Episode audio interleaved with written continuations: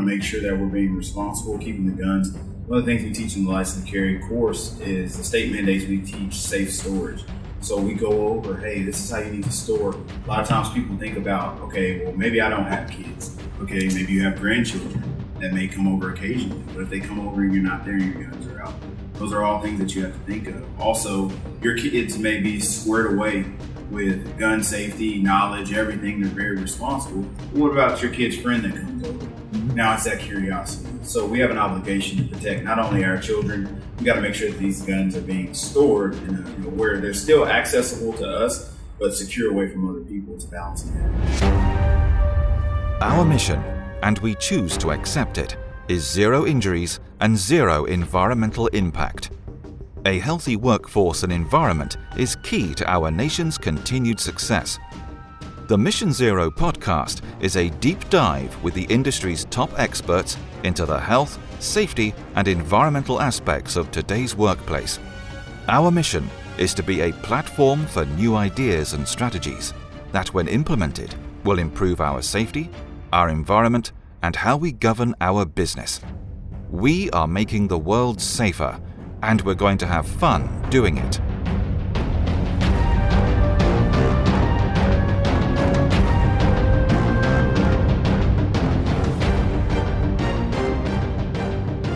Welcome back, everyone, to another edition of the Mission Zero podcast. Um, blessed to be on the road today with Blackout Training Group owner Darius Williams. Welcome, Darius. Thank you.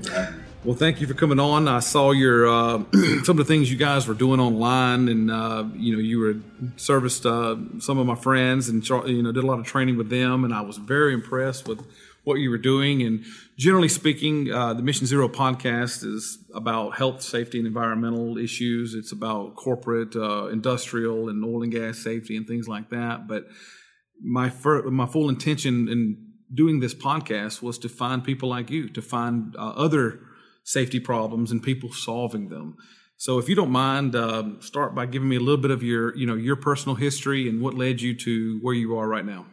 All right, well, I'm Darius Williams. Uh, I've been a police officer in the Dallas Fort Worth area since 2009. Uh, I'm currently assigned to the training personnel division at the agency that I work with, and I'm on SWAT. Uh, so, you were SWAT team. Yes, sir. Very cool. Go ahead. So, being at the agency, I teach officers to fight and shoot and apply the law. So I kept getting asked from like friends, like, "Hey, do you know anybody that teaches firearms, or do you know anybody that teaches the license to carry class?" And after I kept getting hit up and referring them out to other people, I was like, "Man, why don't I? I do it for police officers. Why don't I just go ahead and open it up to the public?" So that was the biggest thing. I went ahead and went to the license to carry instructor course, got that certification. Of course, I was able to teach everything else as far as lessons go. All right. And uh, how long were you a police officer? Are you still one? Or Yes, sir. Okay. Oh, okay. So you doing? Oh yeah, full time. Oh wow. That's that's a many quite a few hours. So uh, very good. And you were SWAT for how long? I'm still on SWAT. I got on initially in 2014. Got off for a little bit due to like child care issues. We had a kid, Okay. and so once I got the blessing from the old lady, I got back on. That's right. You are uh, owner of the um, Blackout Training Group with your wife Victoria. uh, she's with us today, but she's shy, so she wanted to uh, hang out of the uh, podcast. But that's all right. So, what brought you to doing this organization was you, uh, you saw a void. You saw a void where people needed training and and didn't get it. Was that personal out there in the field where you may have seen accidents and did that ever affect you and, and lead to you you know building this organization? We have seen them, but my main thing was I just wanted people to be trained properly. Mhm. Uh, there's a lot of instructors out there that you can turn on YouTube and people are looking up gun safety and all Mhm. kind of stuff. And there's a lot of people out there. Not saying I'll never tell you that my way is the way. I'll Mhm. always tell you that it's a way of training. Uh, but there's a lot of things that you hear and it's just like, man, people think it's the gospel just because it's on YouTube. Oh, it has a lot of uh, backing with, with a lot of views. I guess they think that is what solidifies that training, but it was just a lot of incorrect information that's being put out there. Uh, I feel like we have valuable training content that we're able to offer for real world scenarios. What do you do uh, that would you would say separates blackout from you know I don't even know if there are organizations that are doing what you're doing, but I'm sure there's somebody doing at least a piece of what you're doing. What what are you what are you doing that's separating yourself from that, those types of groups? I think the biggest thing is continuing ed- education. Mhm. TCOLE requires that we do continuing education at least 40 hours per training cycle. Uh, of course, I do more being in the training personnel division. My agency sends me to go do other trainings, which apply not only to law enforcement, but safety in general. Mm-hmm. So I'm able to bring that back. And, yes, I take classes on my own, mm-hmm. uh, but I'm constantly trying to better myself so that I can pour into my students. And uh, when you, you, I see, you know, I'm here today, and you were doing a, uh, you know, a, a, a, carry license program here, a license to carry course, and uh, you know, a lot of people that's growing in the United States. A lot gun ownership is by far the most in the world in the United States. It's a it's a very unusual culture here, and uh, you know, compared to the rest of the world, I've been around the world. there's countries where guns are completely illegal, you know, and here we're averaging about three guns per person. Uh, so, you know there's a political side to these situations, but the fact remains good people with guns save people from bad people with guns all the time. Absolutely. And, you know, a lot of people in their mind protecting their families is the most important thing. Having said that, um, you know, looking at some of the statistics before I came in here, children are suffering at a very high level from accidental gun discharge. Um, can you give me a little bit about how you train families? Because you know, a lot of times people think of it as just the man is, you know, is, is responsible for this gun. Well, that's not true. Everybody's responsible for this gun. And when I saw that uh, statistic, I'm reminded of a friend. And you were speaking earlier, and I don't like usually like to talk this much on my podcast, but I want to make a great point. Um, you talked about a, a, you know is every is anything absolute and you talked about a grip safety and how it, it went off and you didn't expect it to i had a childhood friend who was showing his younger brother saying stay away from this gun. It will kill you. And it literally went off and killed his younger brother. And this this was an eight year old boy and a 14 year old boy. We're from the country. We handle guns. So um, my, my, my asking is how do you focus with families on making sure guns in the home how, how, how do we keep them out of the hands of children? Right. How so do, one thing you were saying was it's increased uh, in the amount of the deaths mm-hmm. even one death is way too many way too you know, we want to make sure that we're being responsible keeping the guns one of the things we teach in the license to carry course is the state mandates we teach safe storage so we go over hey this is how you need to store a lot of times people think about okay well maybe i don't have kids okay maybe you have grandchildren that may come over occasionally. What if they come over and you're not there and your guns are out? Those are all things that you have to think of. Also, your kids may be squared away with gun safety, knowledge, everything. They're very responsible. What about your kid's friend that comes over? Mm-hmm. Now it's that curiosity. So we have an obligation to protect not only our children, we got to make sure that these guns are being stored in a, you know, where they're still accessible to us, but secure away from other people. It's a balancing act we got to make sure that we're doing our part to secure these guns, even from uh, unintentional access. What if someone breaks in your house mm-hmm. and takes your gun? Uh, if I'm not there, you want to make sure that your guns are stored accordingly to where they're safely secured away. So if someone comes inside, or you live in an apartment where maintenance has to come in to deal with a broken pipe or something, what if your guns are just sitting out? Mm-hmm. It's all kind of things that could, come along. Um, you mentioned gun storage. Uh, is there any particular type of storage? Is there uh, recommendations you recommend? So the biggest thing is just making sure that you're not providing a readily just dischargeable firearm to mm-hmm. kids. What that's defined as is basically a gun that has ammunition inside of it, mm-hmm. whether it's in the chamber, whether it's in the magazine. The biggest thing is if they have the ammunition and they have the gun, bad things can definitely happen. So they talk about whether you store it uh, separate, where the ammunition goes one place, the gun goes the other. A lot of people are like, well, why would I want to do that if I want to protect myself?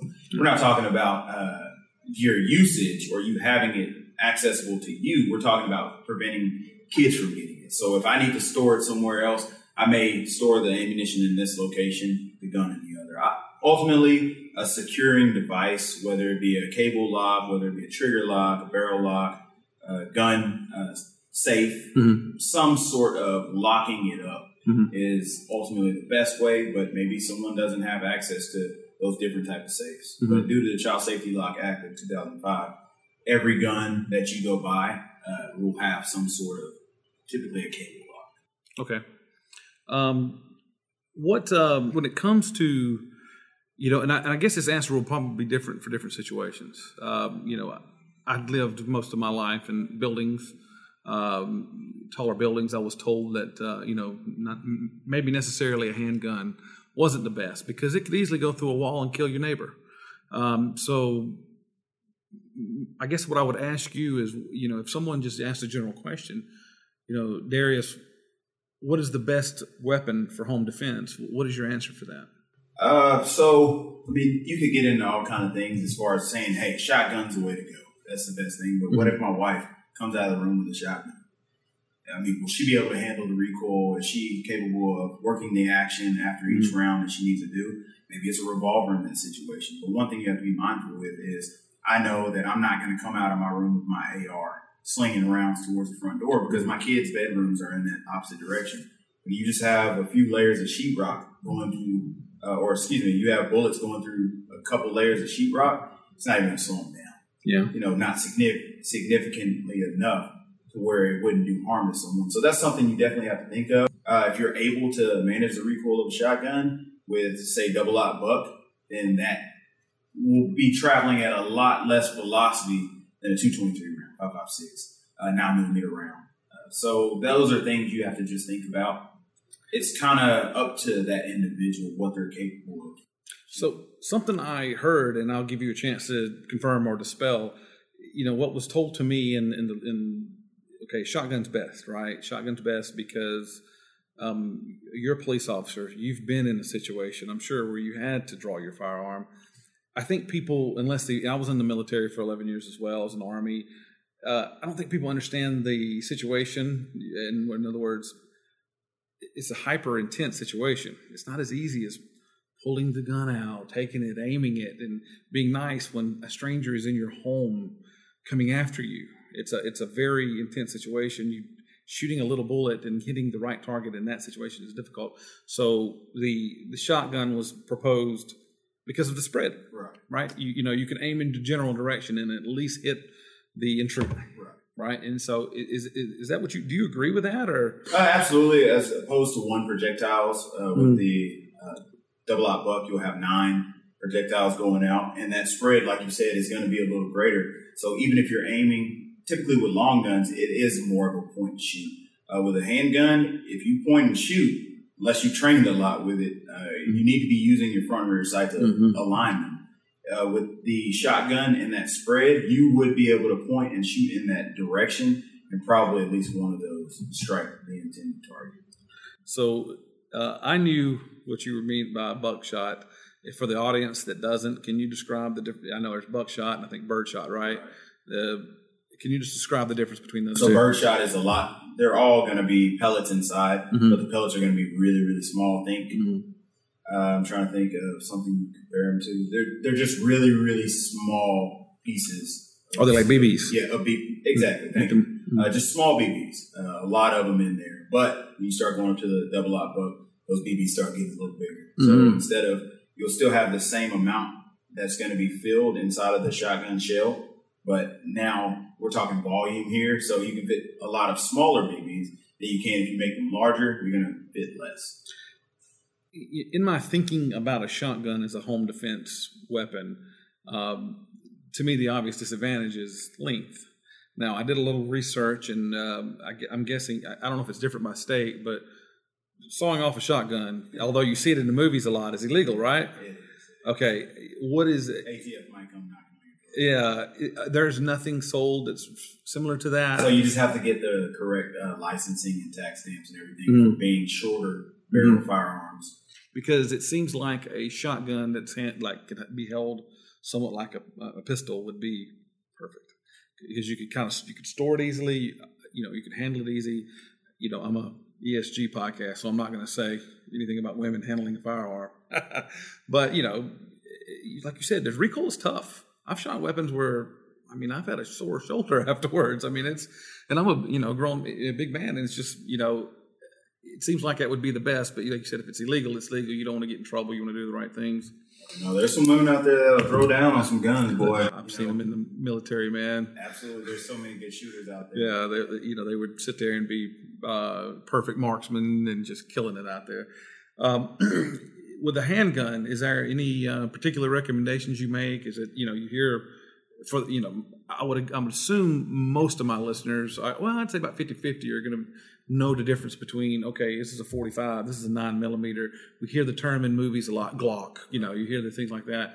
Is there a particular type of handgun that you would say, okay, this is the best one to use? I wouldn't say best one. I'm a Glock guy.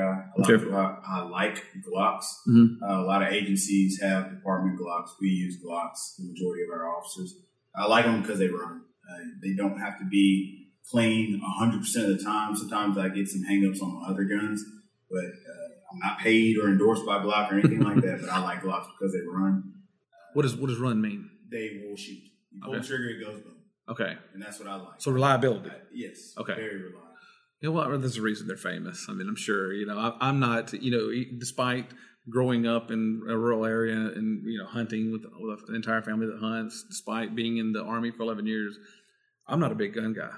Uh, I haven't spent a lot of my life shooting a pistol. I, I have normally, but I, I, you know, I'm no expert on, on, on shooting pistols.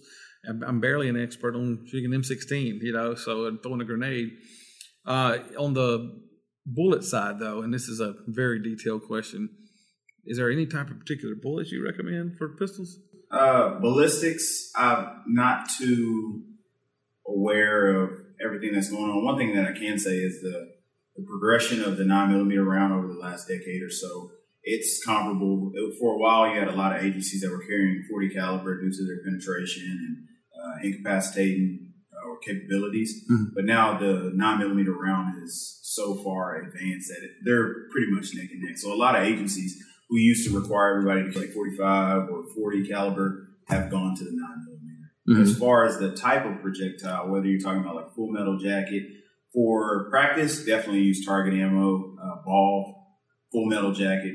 That's the cheapest that you can find. Everything's priced high right now, but even still, uh, any kind of home defense is typically good with your jacketed hollow points. Gold dot is what we carry on duty. Uh, it's a jacketed hollow point, and just the way that the round would mushroom Okay. is better than just the full metal jacket. Okay. Um, I'm here today uh, on a license to carry uh, uh, class you're, you're teaching, and this afternoon you will be going to the range uh, with these young ladies who are who are um, you know applying for this license. What advice do you give people now? I, I'm I'm guessing these ladies are going to carry the firearm on them, personal protection in their purse, maybe on their side. Um, I think a lot of people uh, that unnerves a lot of people in society. You're we're in Texas. It's not as unnerving here. It's unnerving in other parts of the country. What advice do you do you give, or what what do you teach your students to say? Look, this is a great responsibility. You're walking around with a weapon of war. What what do you tell them as far as go out there, how not to have an accident, how not to let it interfere or get inside of a an otherwise an argument or disagreement that should not lead to violence. Right. We're teaching responsible gun ownership here. Mm. Uh, I know there's a lot of stuff talking about the constitutional carry and that trying to be passed. Mm. Uh, if everybody was responsible, I wouldn't have an issue. Mm. My issue is, as a police officer, I see people that aren't responsible who have firearms, and at, like with anything, bad people mess it up for the good people. Uh, in this class, we teach people to be responsible. You need to be the level-headed one. You need to make sure that it's only used as a last resort type situation. You don't just pull your gun out just to prove a point, Mm-hmm. uh, just because you're upset or that's not what it's about. Uh, and what I try and tell people is, yes, the state allows you to carry openly as a licensed carry holder, but my recommendation is I'm only carrying openly for the purpose of this class today. Typically, I'm always concealed because I want the element of surprise. Mm. If someone comes in and they look at me, they wouldn't say, "Hey, that guy." That's the one. that guy's probably carrying a gun. But then you have your guy who has the big 45, you know, on his hip. If someone plans on doing something, that would be the person. If they're intent on doing something, that would be the first person that they would take out. And I don't ever want to be labeled as that first person that they would take out. Yeah, you could never get away with that, even without your weapon, because you have cop military written all over you. when I talk to you, it's like, yeah, It's just today, I promise. It's See like- me out of this, you'd be like, that guy? he's one of those. Yeah. Uh, so, license to carry is a part of your. Um, can you can you give a little bit more now? When I was at, when I first found you, you seem to be at someone's home, so you're doing home defense. Can you tell me you know the other things that the blackout training group is doing besides the license to carry So that was actually a self defense, a private self defense self defense party that we hosted. okay Uh, but we do have license to carry. We have introduction classes to pistol. Okay. People who maybe have just bought a gun and they don't know anything about it, or someone who wants to get a gun and they want to go out and learn before they go buy it.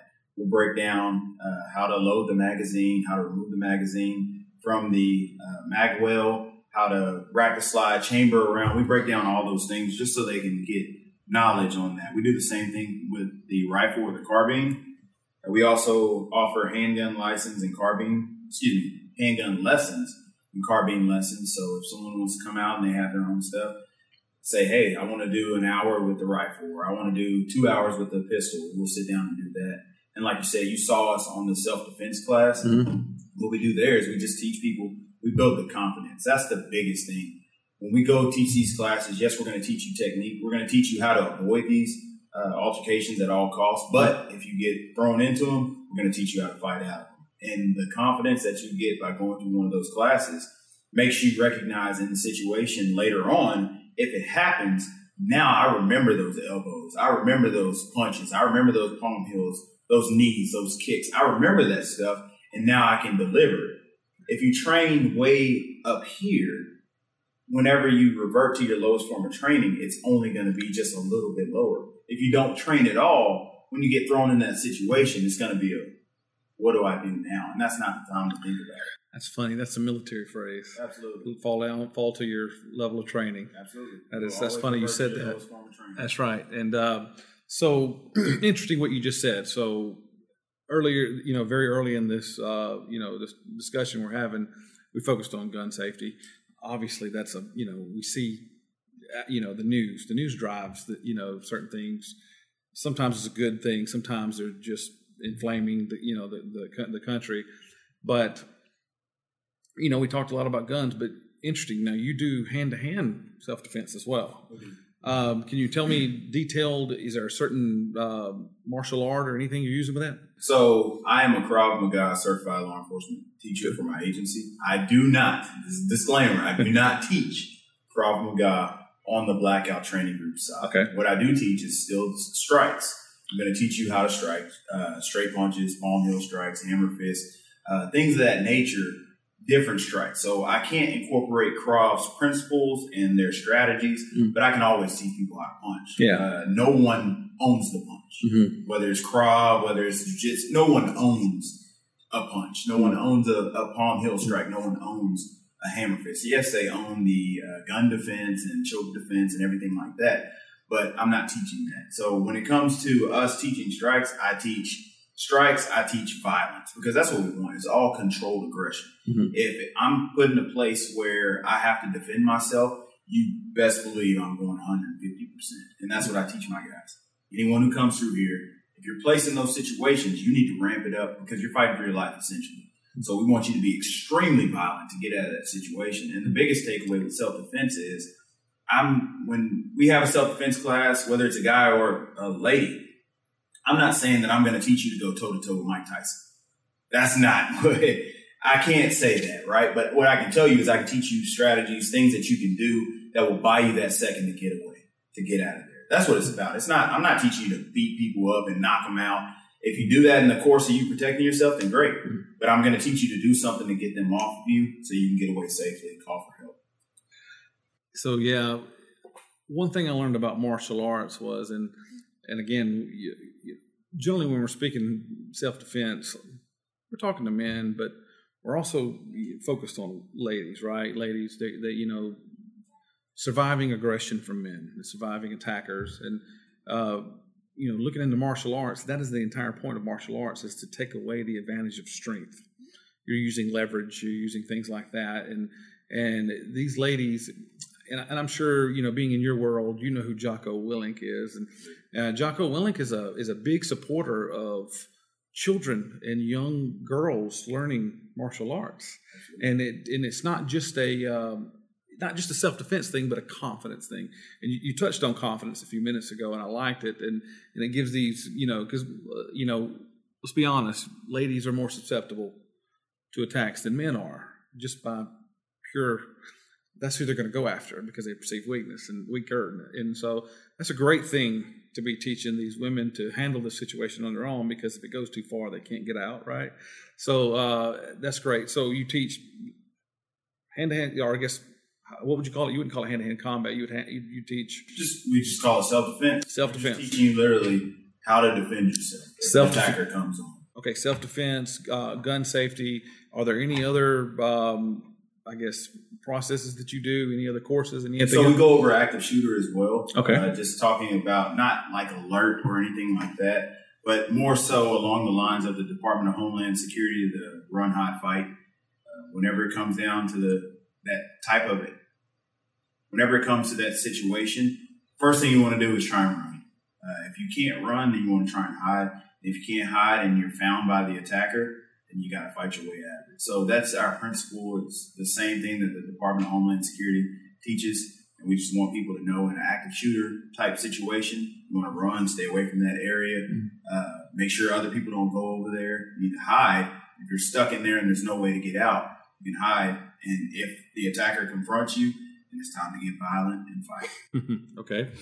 Uh, do you have any plans to expand to other types of uh, programs or anything in the future, or are you just Continuously growing. just getting better than it We, at we just want to be better at what we're doing now. If there's more things that we can offer, whether it's security uh, licenses to security companies, uh, you name it, we're constantly trying to help others out and pass knowledge and constantly growing.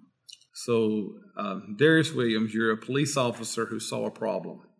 Uh, you saw too many accidental deaths. You saw too many accidents from guns, and you you searched out a way to solve it. And and I, and I love that. Um, it's just a everything about you is safety, and and I'm really glad you you, came on the podcast.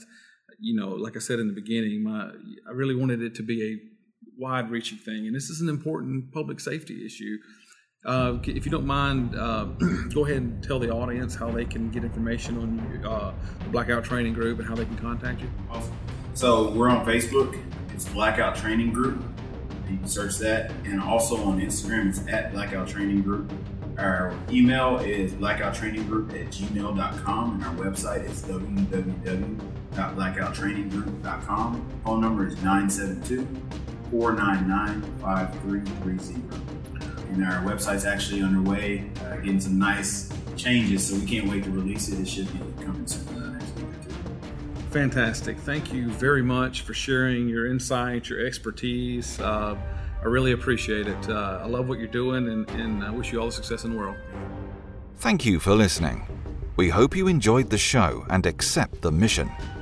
Please subscribe to the Mission Zero podcast on your preferred streaming service and be sure to give us a five star review.